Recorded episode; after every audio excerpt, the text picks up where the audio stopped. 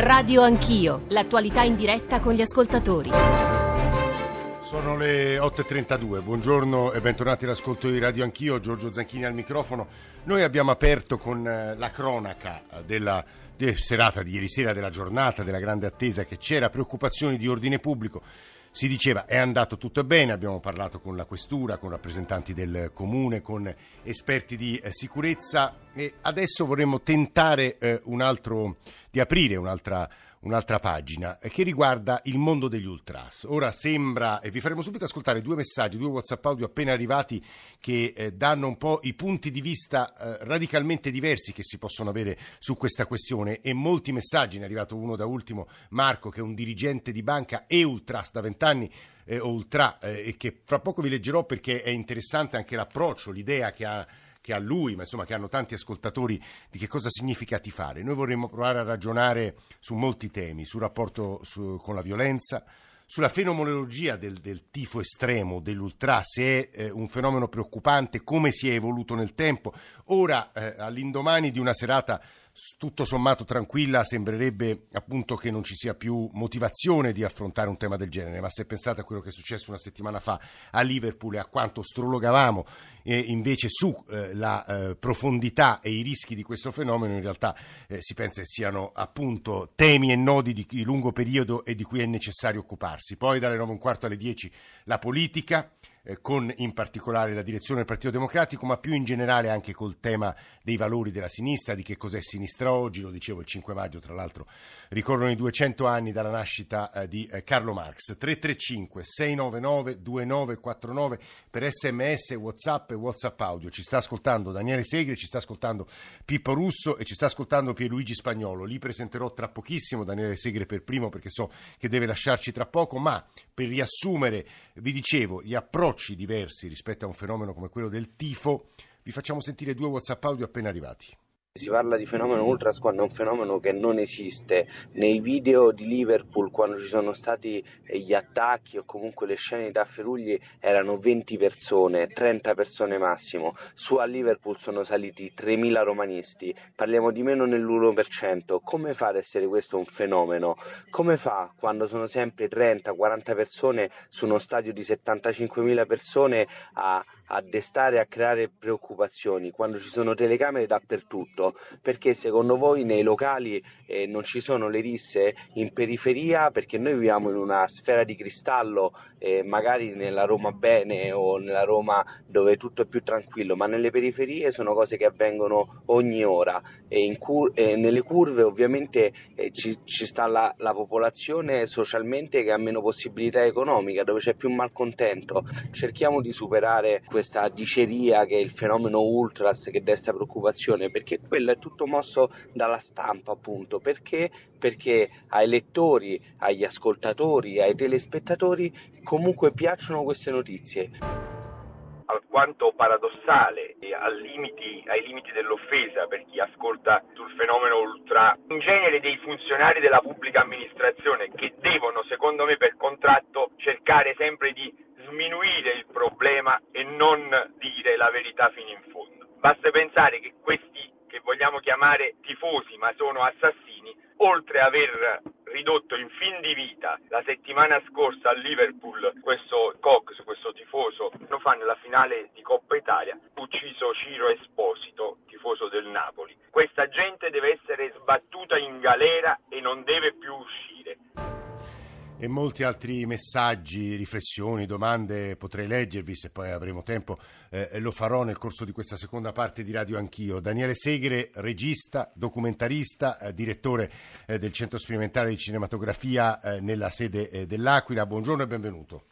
Buongiorno, grazie per l'invito. So che Segre sta, eh, credo, penso si possa dire, livellare, girando un documentario sui, credo, cosiddetti drughi, non so se l'espressione per i tifosi eh, della Juventus, per gli ultras della Juventus sia eh, questa parola. Eh, drughi, le tre domande che le farei, Segre, sono le seguenti. Che ha scoperto, se di scoperta si può parlare, insomma, che lezioni sta traendo da questo, da questo documentario che sta girando? Che rapporto hanno con la politica? Che rapporto hanno con la violenza? Beh, innanzitutto eh, il film che sto girando mh, arriva a distanza di quaranta anni da quando ho girato Il Potere deve essere Bianconero e Ragazzi di Stadio. Sì. Non a caso questo lavoro si intitola Ragazzi di Stadio quaranta anni dopo. E, e analizzo e cerco di raccontare e dare parola ai protagonisti proprio la complessità che appunto i, i drughi secondo anello curva sud de, della Juventus eh, sono diventati nel tempo, ecco. Prima erano i fighters, poi si sono trasformati e sono diventati i drughi. Beh, innanzitutto mh, sinceramente condivido il primo intervento che voi avete eh. fatto sentire. Eh, totalmente, no? Nel senso che ormai il fenomeno eh, si è ridimensionato molto grazie anche a, al sistema di sicurezza che si è eh, attivato in Italia, quindi eh, praticamente allo stadio non si può più fare niente come una volta. Eh, certamente esistono punte estreme eh, che in qualche modo eh, per loro lo scontro e, e la fede fa parte della ritualità del gruppo, no? E cose che però succedono nei quartieri con più frequenza. E l'età di queste persone va dai sessanta anni ai diciotto anni, quindi, quindi c'è una trasversalità e, e una trasmissione di informazioni, motivazioni e di leggende che... Eh, determinano poi la storia del gruppo, e come per tutti i gruppi eh, senza la leggenda non si esiste, no? E sì. Uno dei motivi per creare questa leggenda è dato proprio dallo scontro, rubare gli striscioni agli avversari, darsi appuntamento adesso non più allo stadio ma concordare dei luoghi eh, extra stadio mm. dove eh, persone che hanno le stesse desideri di scontro, di violenza si ritrovano. Eh, loro si definiscono, in una testimonianza che ho raccolto, i nuovi gladiatori, ecco.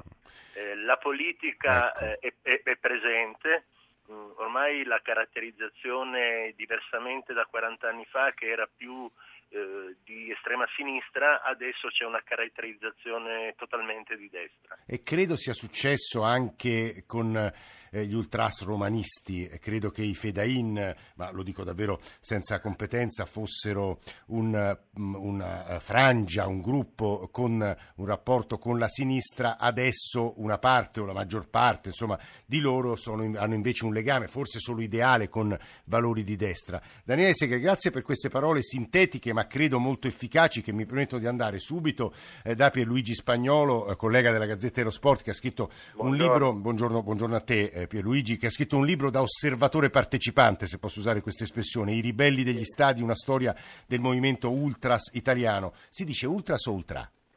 Beh, ultras di solito, poi si tende a dire al singolare l'ultra, però gli ultras comunemente si chiamano appunto così, ultras. Aiutaci a capire eh, come è cambiato il tifo e poi nelle sue appunto frange più estreme, anche alla luce delle parole di Daniele Segre, eh, in questi allora dico cinquanta anni sono troppi, insomma, che cosa è diventato? Spagnolo. Sì, eh, io tra l'altro volevo riagganciarmi anche alla prima considerazione del, del telespettatore. Sì. È vero, il calcio amplifica molto più di altri ambiti quello che avviene attorno appunto a una partita di calcio. In Italia i numeri dimostrano che ci si fa più male, si, si corre più rischio di rimanere finiti, o addirittura ci sono più vittime a margine di serate in discoteca. Mm. Ci sono più morti, da Emanuele Di Alatri, il caso del ragazzo pestato dal branco eh, nel Lazio a marzo dell'anno scorso. In Italia ci sono più vittime a margine di serate in discoteca che non di partite di calcio. Però il potere che ha il calcio di amplificare tutto quello che accade ci porta appunto a notare di più un episodio di cronaca nera a margine di una partita di calcio rispetto a quello che avviene, diciamo, fuori da una discoteca di Brescia. Quindi in quello mi trovo d'accordo con, con il telespettatore. Così come diceva Segre, anche la politica che è cambiata nelle curve è lo specchio della società che c'è fuori. Se cioè... immaginiamo che una curva è, altro non è che lo spaccato della società che c'è fuori, immaginiamoci quanti ragazzi votassero a sinistra negli anni settanta, quando il fenomeno ultras esplode.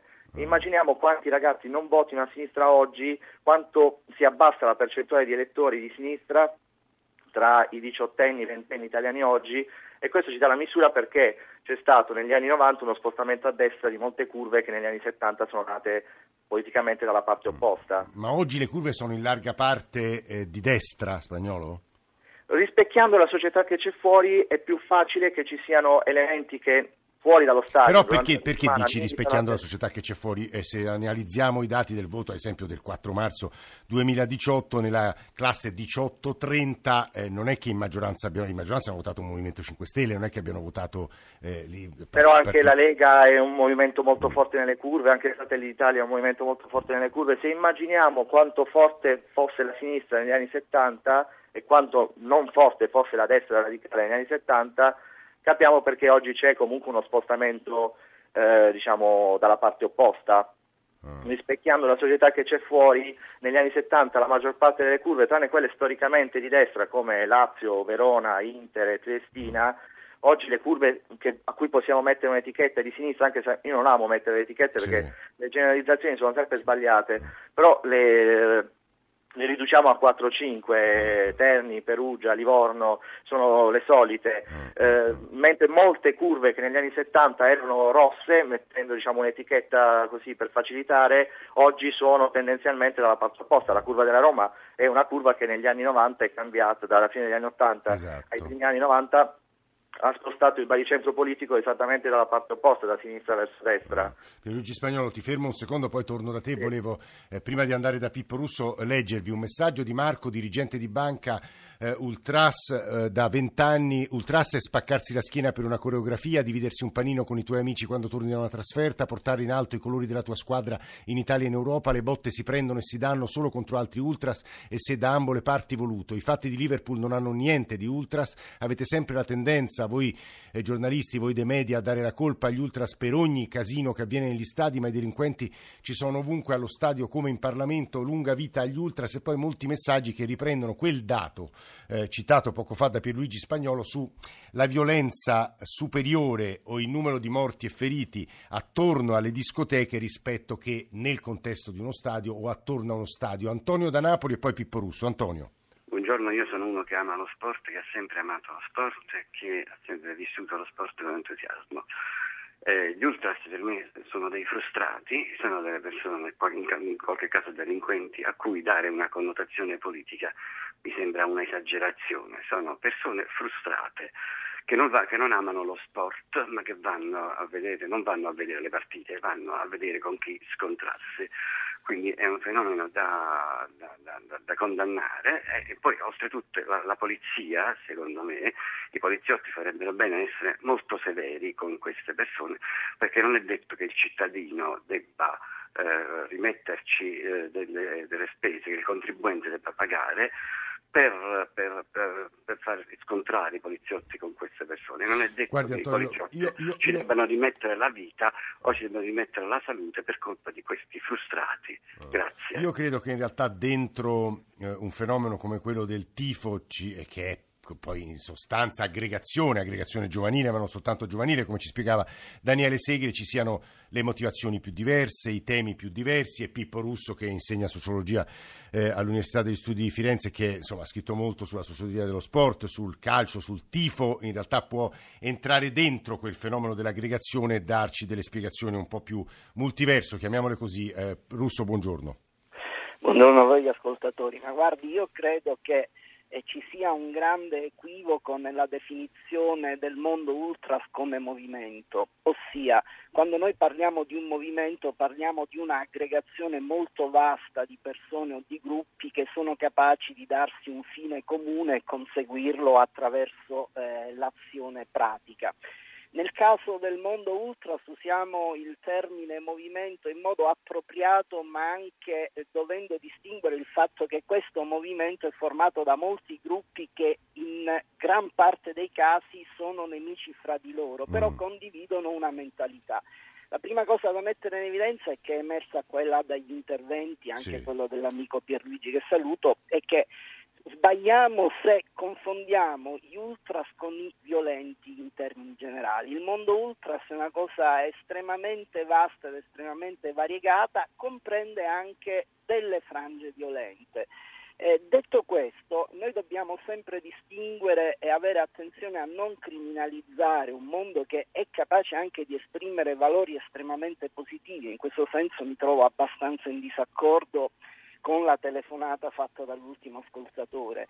Il mondo ultras è in questa fase un mondo in grande cambiamento, perché è anche cambiato il calcio, che si è sempre più trasformato in uno spettacolo, in uno show business, e da questo punto di vista credo che eh, questo movimento Eh, sia eh, un'ultima espressione di un'identità del calcio che nel eh, trascorrere del tempo è andata annacquandosi e si è andata dileguando. Purtroppo comprende anche delle frange violente, e voglio aggiungere che queste fanno parte anche del mondo ultra, sono un'espressione radicale, ma non eh, cadiamo nell'eccesso opposto di dire sì, che questi con gli ultras non c'entrino nulla. Ah, ah, cioè, lei in sostanza ci sta dicendo, Russo, che il fenomeno degli ultras, il fenomeno del tifo anche violento, politicizzato, non è che uno specchio, eh, insomma, uno dei tanti tasselli che compongono il ritratto di una società, no? Questo mi pare ci stia dicendo. Eh. Sì, sì. Della società, ma anche di un calcio in trasformazione. Il calcio è diventato, a partire dagli anni novanta,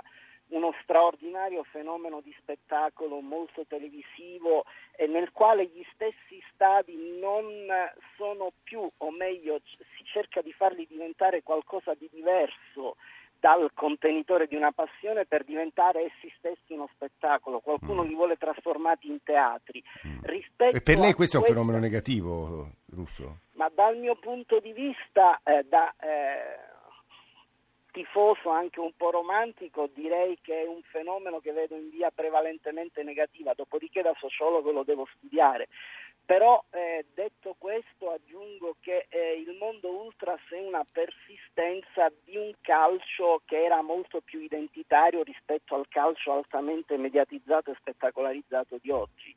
È interessante questa espressione, il calcio altamente mediatizzato e spettacolarizzato di oggi. Spagnolo la condivide, collega della Gazzetta dello Sport? Tra l'altro, molto spesso mi trovo a fare la considerazione. Oggi, negli ultimi anni, abbiamo visto stadi svuotarsi molto spesso. Però non in tutta Europa, questo anche va sottolineato. No, no, no, infatti eh. parlavo di quelli italiani. Eh. No, no, quelli italiani indubbiamente più vuoti nell'ultimo decennio, negli ultimi quindici anni rispetto a come non fossero, diciamo, prima del novantatré.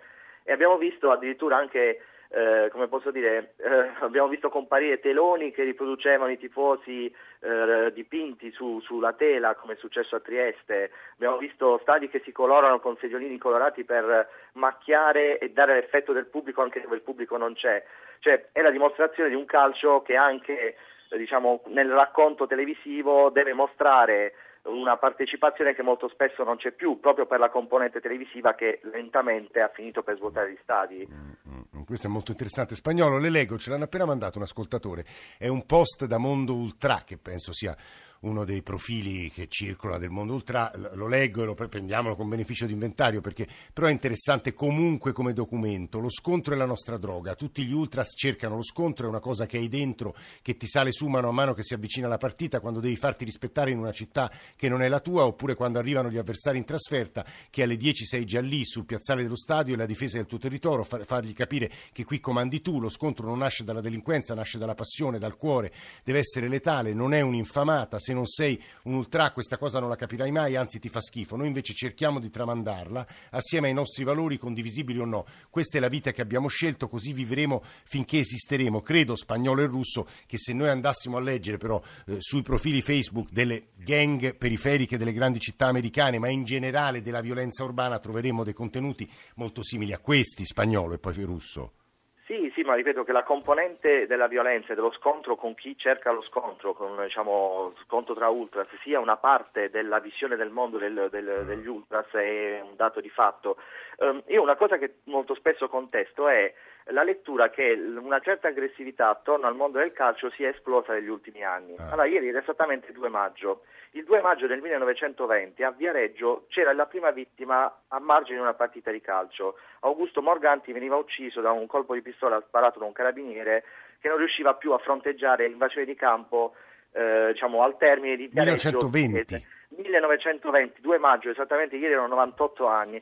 Allora, il fatto che la prima vittima a margine di una partita di calcio in Italia si sia registrata nel millenovecentoventi e che eh, la partita Bologna-Genova, Genova, che portava eh, valeva la finale scudetto di questo pionieristico scudetto del millenovecentoventicinque, si sia disputata in campo neutro, in gran segreto, senza comunicare il luogo e l'orario per evitare che i tifosi di Bologna e Genova si azzuffassero, così come era successo in tutte le partite precedenti del millenovecentoventicinque, ci dava misura di come l'aggressività attorno al mondo del calcio sia stato un fenomeno che ha sempre accompagnato il mondo del pallone, dello sport comunque più seguito e più amato dagli italiani.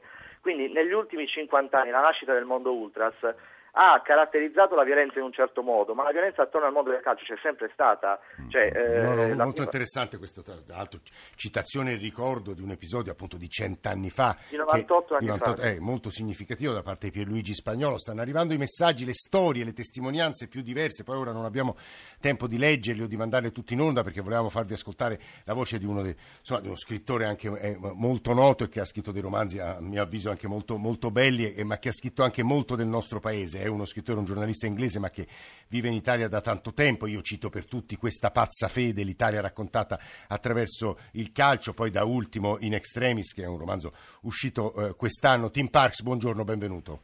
Buongiorno.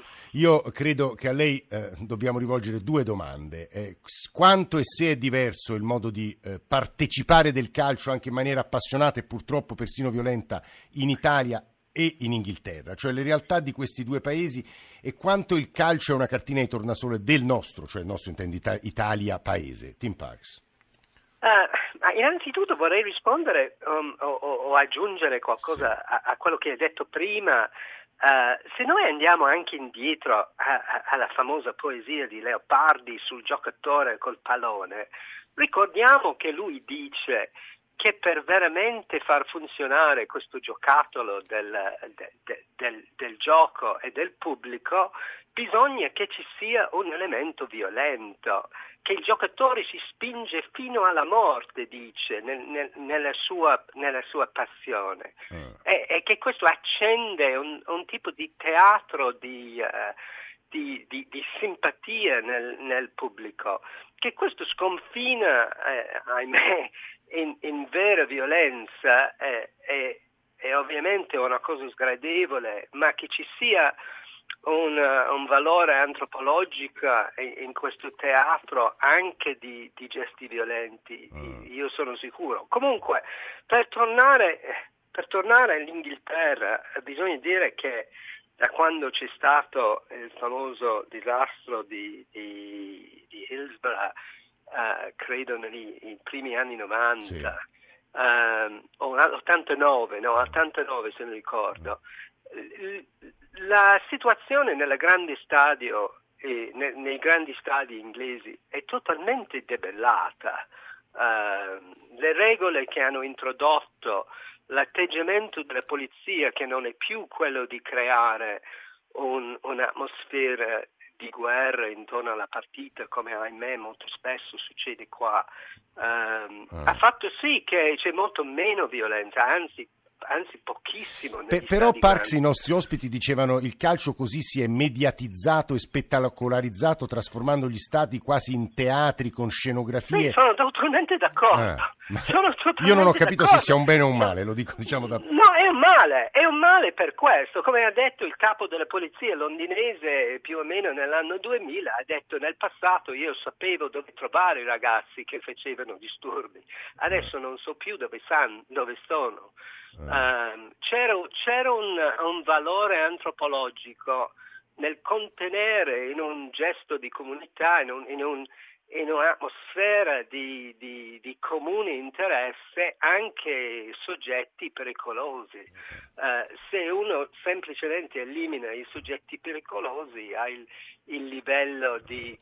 di delitti con coltelli che hanno a Londra e, e, e nei centri urbani inglesi. Sì, non è un, non è un bene, eh, assolutamente. Questo, guardate, come capirete dalle parole di Tim Parks, dalle parole di Pippo Russo, dalle parole di Pierluigi Spagnolo, ma insomma chi, chi ascolta le nostre trasmissioni radiofoniche dedicate al calcio anche in questi aspetti sa, è un tema enorme. È un tema enorme. Io nel ringraziarli vorrei chiudere questa parte con le parole degli ascoltatori, quindi con una serie di WhatsApp audio che ci sentiamo insieme.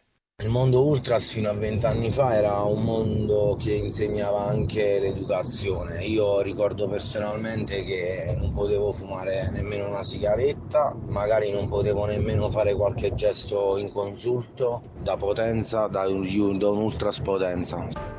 State parlando di un problema che non esiste, assolutamente. Quello che succede a volte è lo specchio di questa società, ma non era meglio che parlava del centodiciotto, della mancanza di personale, dell'assistenza che manca? Ma chi sono gli ultras? In Italia c'è stata una deriva del movimento ultras. Assolutamente si può mischiare l'essere ultras eh, degli anni passati, del novanta, del duemila, rispetto a quello che c'è adesso. Io sono un ultras non sicuramente di una squadra blasonata, ma di una squadra di Lega Pro. Le cose che si vedono in... Uh, a Roma, a Napoli, a Milano e quant'altro non si vedono assolutamente, meno male, ancora in Lega Pro. Grazie agli ascoltatori per i loro messaggi, davvero di nuovo mi dispiace non leggerli tutti, stanno arrivando considerazioni e anche testimonianze dirette di chi appunto fa parte di quell'universo di grande interesse. Grazie soprattutto a Russo, Spagnolo, Parks, Segre per essere stati con noi. Noi diamo la linea al G R uno delle nove, torniamo tra un quarto d'ora. Politica e soprattutto la direzione di un P D che vede il partito, insomma, a leggere i giornali molto diviso, ne parliamo tra poco. Duchessalia, nobili vini del Piemonte, vi ricorda l'appuntamento su Radio uno con il Giro d'Italia. Rai Radio uno.